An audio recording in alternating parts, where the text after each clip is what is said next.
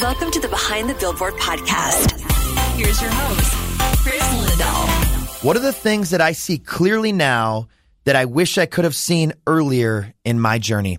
I just got this question from a friend of mine, and you know what? It sounded like a good podcast episode topic. So I want to dive a little bit deeper into that question that I received and share that with all of you.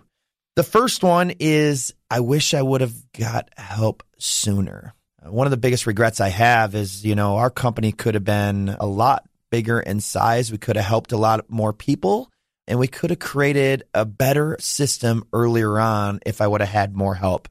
You know, I've learned over the years that it really simply is all about the people. If you don't have people, at some point you're going to hit capacity. So the risk of that is if you're a business owner is the fear, the fear like, how am I going to pay for this person? And this person is very expensive. I will tell you right now that talented people are going to be expensive. But just because they're expensive doesn't mean that you should be scared. Expensive people are talented people that are going to help you get your company or your organization to the next level. So I wish I would have got help earlier on. The next one is personal development. This is a, a very important one for me. I wish that I would have done more personal development earlier on. You know, obviously I was really busy. I, I ran a very successful real estate business and didn't have a lot of time for personal development in the early days. But I wish that I, I would have made more of a focus to become a better person because I've started to learn over the years everything is about you fundamentally. Like if you're not good, you definitely can't lead others. You can't run a successful organization. You have to be solid at the core. And the way to do that is to focus on personal development I do tons and tons of personal development work today. I wish I would have done more earlier on. The next one is having an open mind. I've seen so many people in leadership positions that think they have it all figured out and are very close minded. And I almost say that a lot of them are trying to be teachers. And I think it's really important to be a student first. You know, if you're not willing to learn, you're not willing to ask those questions, you're not willing to get constructive feedback, you're not willing to fail, you're in a bad spot. And so make sure that you're a student first. And other things that I focus a lot of my time on is I read a lot. I try to read as many books as I possibly can and listen to just about as many podcasts as I can as well. So kudos to you for sticking with this podcast and listening and growing. Uh, there's a lot of people that just quite honestly won't put the effort in to become better. I'm trying to share my journey with you to help you grow and become a better business leader because what I know is when we share, we also grow too. Um, and that's one thing that I've learned over the years. But being a student first is so important. If you, you know, for those of you that have listened to a lot of the other episodes, that's one thing that's consistently come up is most of the business leaders that I've interviewed talk a lot about learning and being a student and not having it figured out and understanding that it's a constant journey to become better. I wish that I would have been more of a student early on.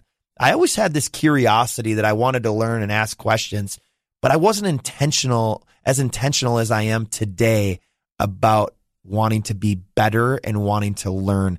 I am so focused on how can I grow? How can I learn more? And I think that's a result of all of the personal development work that I have done. The next one is to empower others.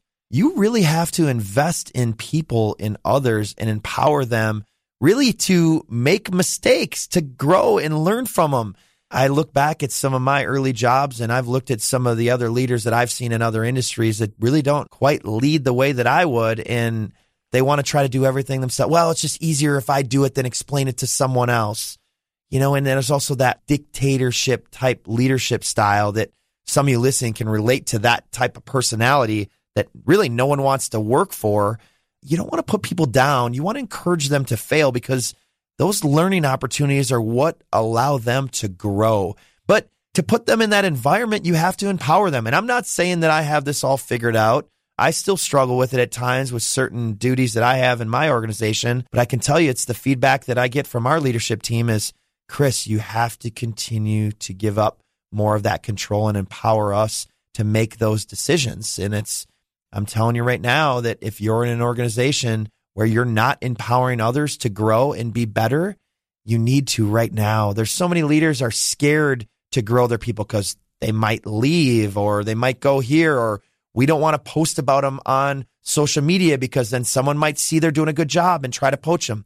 I don't believe in any of that. Like I believe in investing in your people and empowering them to grow and be better and encourage them to fail. Give them that power to fail. And I always say that it's okay to make a mistake once, but don't make the same mistake twice. Now, if you have someone that continues to make the same mistake, that's a different problem. But you want people to make mistakes and to fail to learn and grow. So make sure to empower others. This next one is uh, has been a very difficult one for me, um, and it's to slow down and enjoy the ride. You know, it's it's interesting. I I, I speak all over the country. I, I've connected to a lot of very successful people. I'm so fortunate of the position that I'm in today, and I hear comments and people come up to me and like, "I'm so proud of you, Kris. It's unbelievable what you guys are doing and within your company. You have incredible people. I know so and so, and I've talked to so and so, and I see what they talk about, and we get all this praise. And you know, for so long, I said, "Oh yeah, no, no, we're just getting started. We're just."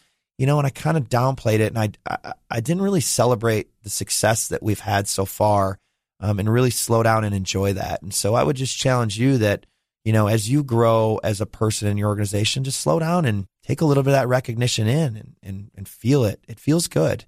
It feels good to know that you're accomplishing something. But here's what I would challenge everyone with it's not about you, it's about we. So make sure that when you get those compliments and you hear those things and you get that recognition, that you share it with your company and you share it with your team and you share it with the people around you.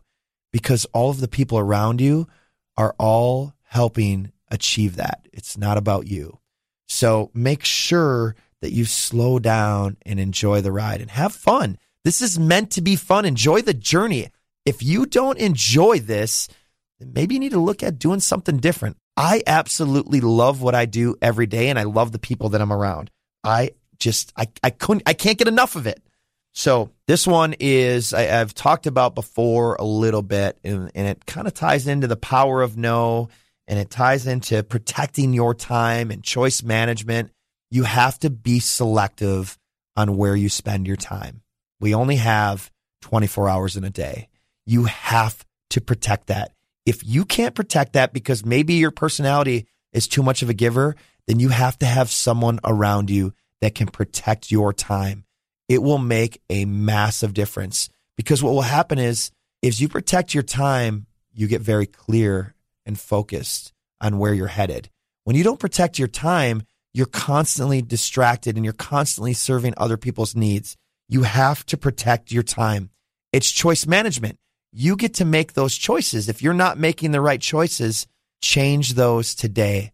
Those are things like when I look back earlier in my journey, I wish I would have known those things. So for some of you that are listening that are emerging leaders or you're just scaling up your business or your department or your organization, I hope that some of these things that I shared today are really helpful. Those are things that when I started, I wish someone would have gave me that advice. And I just wanted to honor everyone that's listening and just say congratulations for being a student first and listening to these episodes and willing to get better. There's a lot of people that won't make this commitment. So give yourself a pat on the back, slow down, enjoy the ride, and thanks for tuning in to Behind the Billboard. If you loved this episode, give us a great review, subscribe, and share us socially so we can spread the word and build a community of difference makers. And if there's a leader who inspires you, send your suggestions for future guests to Kris's team at behindthebillboard.com so we can get better.